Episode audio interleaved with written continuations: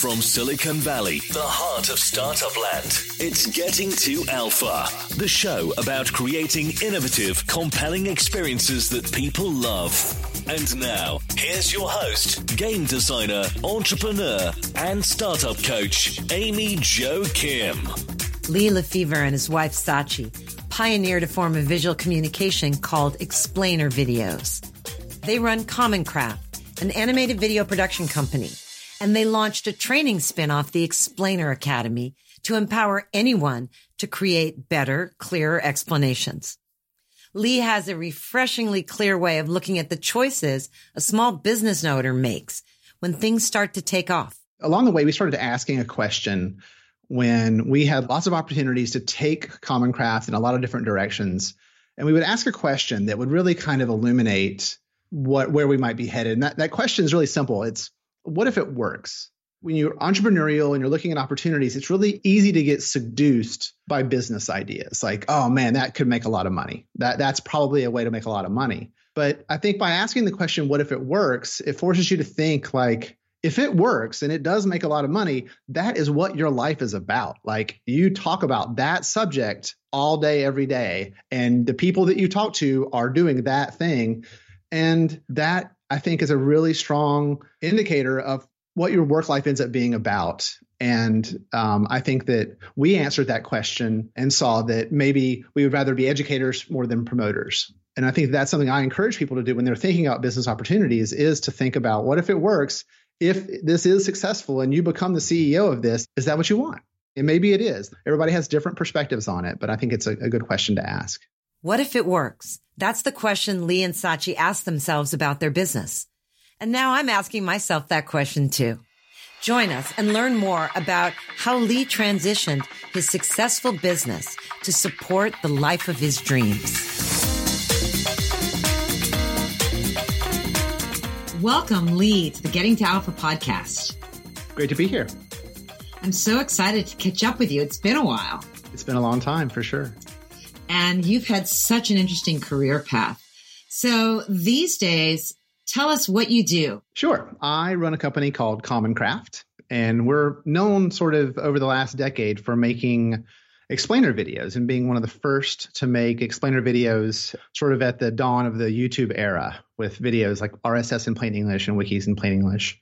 And these days, Common Craft has kind of morphed over a number of years into being a membership service or subscription service that educators use. And our goal is to give educators a uh, videos and visuals that help them communicate with clarity. Our, our goal continues to be explanation and helping people see that, that explanation is an important skill and that it can be a, a tool for business leaders, teachers, uh, educators of all types. And, and so that's really what we do is we make videos from scratch and we license them. That's really the core of our business. That's so visionary that you've been doing that and it's really exploded in the last few years. You were very early in that wave. we were very fortunate. I think it was a, a, a, set of good timing to have the inspiration to make those early videos and for YouTube to be starting at the same time was one of those kind of good coincidences, I think, uh, that really kind of propelled us and, and helped us be sort of virally shared really early in the YouTube world. And, and I talk to people all the time who still remember us from those days. That was, that was 10 years ago, actually 11 years ago in April. Wow. So give us a glimpse into your work life. Sure. What's a typical day look like? Who are you working with? What kinds of decisions are you making? Uh, you know, Common Craft is an interesting is an interesting company. It's really has two employees, me and my wife Sachi. And we've always been that way. And I think that's always going to be what Common Craft is. And to kind of give you a little bit of a, a background there before answering the question, you know, we've made our size sort of a constraint in terms of our business. Like we've we've decided that we could have had employees, we could have made built an agency for making videos, but we chose instead to have a two person home based business, and for that to be a constraint that helped us find other kind of unique opportunities in terms of how we manage the business and what kind of opportunities we pursue. So we're home based. That's kind of the big thing. So, you know, on a daily basis, we're not really working with clients. We're oftentimes doing creative work. We're making videos, writing scripts, doing storyboards, making videos.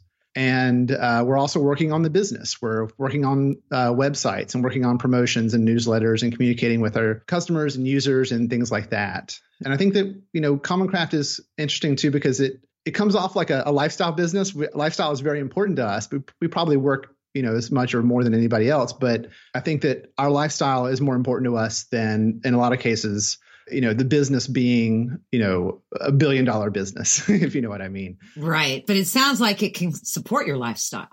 It does. Yeah. Common craft membership has supported us for a number of years and we're really fortunate for that to be the case. We like the idea that we can work with teachers and educators in over 50 countries who become members of our website and sort of help us support a, a work life that we can manage and that we can continue to uh, build value for our customers. Like we're always making videos. Our our library has I think 96 videos in it now, and soon it'll be 100. And you know we we publish about 10 videos a year, and um, we couldn't do that and couldn't kind of have biz, have Common Craft work the way it does without without our members. That's fantastic. So, how did you get to be doing this? This you've carved out this unique, really satisfying role in life, work life where did you get started? How did you get started in the world of design and tech?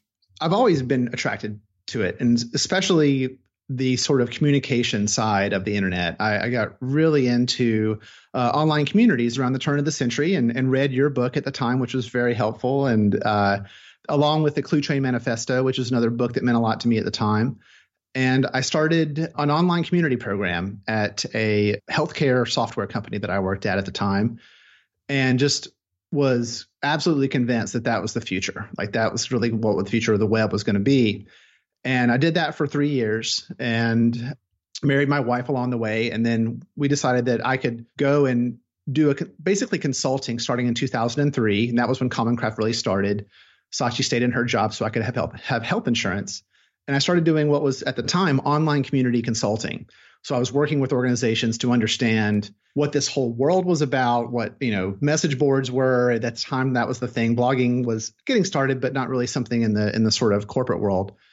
And uh, continued to be a huge believer in these new tools. And what I really found in working on consulting projects was that there were these amazing, valuable, and often free tools like blogs and wikis and social networking and, and things like that and that I, really wanted to help people see the value and, and really adopt them, you know, because I thought that people like my parents should be interested. And and really what it seemed to me the problem was was that they weren't being communicated in a way that was understandable. There were so many people out there who understood these tools, but it was almost like they understood them too much. Like they they couldn't put their knowledge into a form that would help a normal person see why a blog would matter or how they could use it. And in fact, one of the stories that I tell is that I was at a conference in Silicon Valley in about 2003 or four, and a tech CEO was speaking, and he mentioned RSS, you know, really simple syndication. And person raised their hand and said, "What? Uh, what is RSS?" And he said, uh, "Oh, it's an it's an XML based content syndication format." And just kind of moved on as if he had answered the question for the for the guy. And I don't, I don't think it helped anybody in the room. And and that was really one of the first times I thought like, this is a problem. Like these things are never going to be adopted unless someone can start communicating about them in a way that normal people can understand. And so I started writing blog posts. I started kind of working on this problem in the form of, of text. And then a few years later, when YouTube started to get big, Sachi and I started thinking like, what can we do that would get Common Craft some attention and build on our strengths. And we had the idea of making videos, putting them on YouTube and using those old blog posts as uh, a starting point. And through a bunch of experimentation and a bunch of failure and a bunch of frustration, uh, Sachi had this idea of pointing the camera down onto a whiteboard on the floor and then using our hands and paper cutouts to tell a story. And, and that's now what is known as Common Craft style. From there, we, you know, within weeks, we published RSS in plain English and then wikis in plain English, and they were viral hits, and things just went kind of crazy from there. We we had no idea what we were doing. We had no experience in video or education, and the videos show it. I mean, if you look those up on YouTube, it's uh, I say it's a technical abomination, but they had good explanations. They they did what they were supposed to do, which was help people understand these tools from a different perspective. And that led to being hired to make videos. We were our second client was Google, and we made a video called Google Docs in plain English and continued doing custom work for a long time. Eventually, we started getting requests from people that wanted to use videos that we made that were our original videos, not ones that we were paid to make, but ones that were our property. I said, Hey, I, I want to be able to download a file and put it in my PowerPoint for work. I want to use it in my classroom. I want to use it, you know, for uh, as a business tool. And we thought, hmm, this is kind of interesting because the custom work is great, but it only pays once. Is there an opportunity here to think about video as a product? Can this be something that we make once and license multiple times? And that was like this revelation. And so we started to slowly but surely turn the company away from getting hired to make videos and building a library of our own property that we can license. And that's really where we are now. It's, it's taken years and years to make that transition, but that's the business we wanted to be in. And that's the business that I think uh, makes us happy and makes us fulfilled and, and it does all the things for us that we want. And honestly, the, the custom side of the business was, was great in a lot of ways, but uh, going, that was a road that we felt like if we went further down, we would, we would become less and less happy. Why is that? Um, a couple of things getting hired to make custom videos varies widely and, and for the most part everything has been has been pretty great on, on that side but they often are promotional. They are explaining a tool or an app or a service and we at heart want to be educators. We don't want to be promoters. And that the business model that goes along with that is another thing where as i mentioned before getting hired to do a service is very different than selling a product and you kind of get into the services business and that business can't scale without hiring people. And once you start hiring people, then you sort of have to continue to feed the beast for the company to kind of be successful. Whereas licensing offers a way for a business to scale via, you know, licensing fees that that are more passive and allow us to remain a small company, but for the business to scale uh, without us actually growing the manpower of the business. That's great. So you mentioned earlier that educators are your, mostly your clients. Can you say a little bit more about the variety of clients and also who are the clients you have now that make you really happy? That's a good question.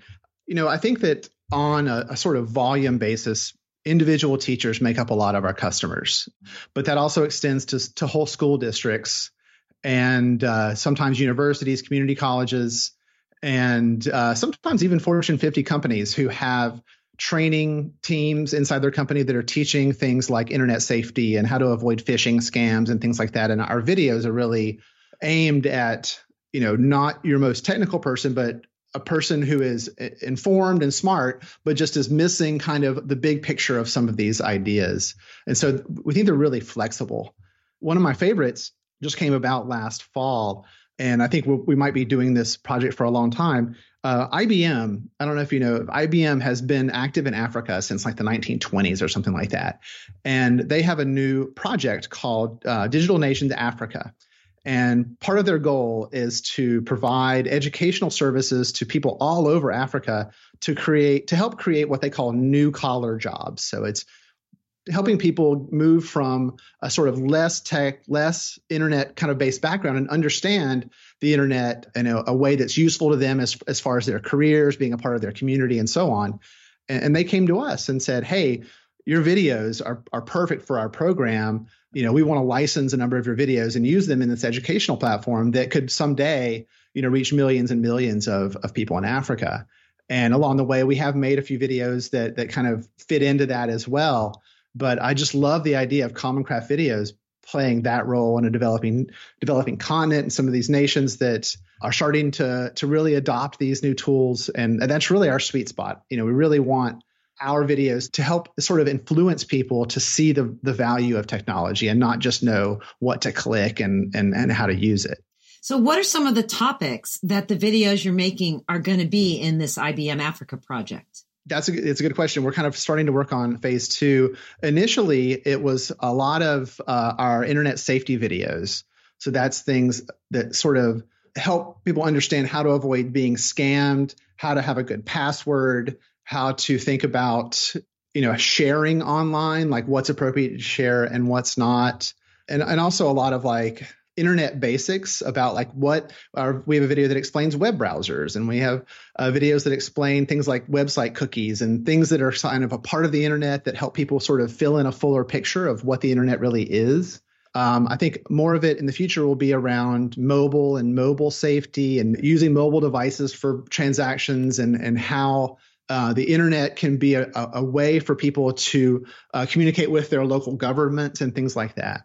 Wow. So, really basic, but fundamentally important stuff. Yeah, I think that's a good way to look at it. Looking back over your career path and how you navigated, what do you know now that you wish you had known 10 years ago? that's a really good question. I think something that I've thought about recently is along the way, we started asking a question when we had lots of opportunities to take Common Craft in a lot of different directions. And we would ask a question that would really kind of illuminate what where we might be headed. And that, that question is really simple. It's what if it works? When you're entrepreneurial and you're looking at opportunities, it's really easy to get seduced by business ideas. Like, oh man, that could make a lot of money. That that's probably a way to make a lot of money. But I think by asking the question, what if it works, it forces you to think like, if it works and it does make a lot of money, that is what your life is about. Like you talk about that subject all day, every day, and the people that you talk to are doing that thing. And that I think is a really strong indicator of what your work life ends up being about. And um, I think that we answered that question and saw that maybe we would rather be educators more than promoters and I think that's something I encourage people to do when they're thinking about business opportunities is to think about what if it works? If this is successful and you become the CEO of this, is that what you want? And maybe it is. Everybody has different perspectives on it, but I think it's a, a good question to ask. You also offer courses and training products, I've noticed. It's true. Where you empower people to create their own explainer videos. Tell us a little about that. Sure you know this this goes way back into sort of the common craft's earlier days you know from the moment we started making videos there were there were copycats and uh, people would email us all the time and say like oh look at this person. They've totally cop- copied your style. You know you should do something about this. And and we were never really sure what to do. Like it was not a fun thing to see happen but we always took a more hands-off approach. I think our fans really wanted us to like you should send them a cease and desist and you should you know police this a little better. And I think our lawyers said the same thing, but it's just not part of the way that we look at the world. I think that uh, what we learned really was that a lot of people copying our style were really just our biggest fans who were testing a new way to present information and they had no intentions of trying to compete with us or anything like that. There were a couple of agencies along the way that did that, but it, it was a passing thing. And we re- we reached this point where we kind of had to decide, you know, are we going to police this? Like, what's the what's the alternative? And we decided that instead of looking at it as a threat, we decided to look at it as an opportunity. That there were there was you know essentially demand from people who wanted to do this, and they would they would email us and ask us and say, oh, you should teach people how to do this. And we kind of took that to heart and started thinking about ways that we could put things into the world that actually encourage people to to be inspired by what we, what we do and do it for their own purposes. Do it inside of a company or do it at a school. And and today you can search for common craft style on youtube and there's hundreds and hundreds of videos where students and teachers have made them to explain history and things like that. And so we've taken a very hands-off approach. In fact uh, we're encouraging people to do it and that goes across a number of subjects. In, in 2012 I, I wrote a book called the art of explanation which shares you know everything we learned about explanation from making videos and applies it to sort of everyday life. We started licensing a library of our artwork that we call cutouts that uh, kind of removes the barrier of visuals. So if you have a, a big library of thousands of visuals you don't have to figure out how you know what what visuals to use. And then um, that kind of led us into this idea of what we call the explainer academy which is um, an online school that has two courses right now that teaches you know explanation skills and then video creation skills. And uh, that's sort of our latest thing is the explainer academy. And it, is really designed like you said to help people see opportunities to to make videos that look like ours and work like ours but for their own purposes. Awesome. So how would you describe your superpower as a creative person your sweet spot? What really lights you up? Uh, this is kind of an easy one for me. I, have felt like this for a very long time. Um, I I'm very good ex- at explaining things. um, I my my superpower is I can take a subject, and and one of the ones that we've been talking a lot about recently is blockchain. It's a classic explanation problem kind of a subject that uh, you know it's what runs bit. It's the kind of sort of the backbone idea of Bitcoin. It's super technical, but kind of really simple if if you look at it the right way. And my superpower is being able to take a subject like that and explain it in about 500 words, which is about how long a Common Craft video script is. Uh, I, I, don't get it right the first time. It's a very collaborative process with Sachi and I. She's a big part of everything I do. But that that is that is really what I do at heart is I uh, find creative ways to take comp- complicated ideas and explain them in the in a short video. And you found a way to make that the central thing that's enabling your life and making you be able to provide so much value in the world, which is great yeah, I feel really, really good about that. I feel like that's how we uh, convert our sort of talents into capital, so to speak. Exactly. so, building on that, what do you see that's new and exciting in design and tech these days? What trends are you personally following? That's a good question. Um, you know, I'm really interested in media. Like, I think journalism. I'm, I'm really a, a uh, there's there's journalism plays such a huge role these days, but um, you know, journalism is starting to take on more of an explanatory role. Um, there's people like Ezra Klein who who runs Vox Media, not Fox, Vox Media, who really is an explainer himself and someone who uh, sees the value in not just writing the news, but doing it from a perspective that gives people a, a, a new kind of way to look at it. It helps people understand the news. Um, so that's not really necessarily a design and tech kind of idea, but uh, I do think it's a, a, trend that I'm happy to see is more of a focus on that sort of thing. And that is true with things like, you know, Neil deGrasse Tyson is, is someone who he's kind of all over the place, but he's this uh, amazingly smart physicist who is also able to take these complex ideas and make them interesting and understandable to, to normal people. Um, so there's things like that that I think are really sort of in our wheelhouse from the explanation side that I'm, I'm most interested in. Yeah, my family and I spent a really happy summer watching Cosmos, the reboot. yeah, totally. That's great. So, where's your focus these days? What's coming up on the horizon for you? Yeah, um, you know, we're always we're always making videos. We've making videos is so normal to us now. We've done it for for ten years, so there's always that. I am in the process of writing a book. It's not a follow-on to the Art of Explanation. It's called Camping on Tuesdays, and it's really about some of the stuff we've discussed today. It's really about building a business in our case and making lots of decisions and having lots of you know failures and things things to think about, but trying to create a business that makes time the priority versus money. And part of the idea is that that time is the new wealth. That you know that's really what people are so short on, and what they would value the most is having more time. And and we think that that it's possible to look at business in a way that actually makes that work. And, and camping on Tuesdays is the whole idea of being able to camp on a Tuesday because you have control of your time versus camping on a Saturday when everybody else is there. So it's a really personal kind of story um, about our sort of path in our lives. Where can we find out more about this book? it's really early. It's not. We're still working on the manuscript. So um, there is camping on Tuesdays.com is available. It's sort of just a medium publication right now. There's not really anything about the book there. But campingontuesdays.com will be the place to find information uh, here in a little while. Fantastic. Thank you so much for joining us and sharing your journey. It's inspiring to talk to you. Thanks for having me.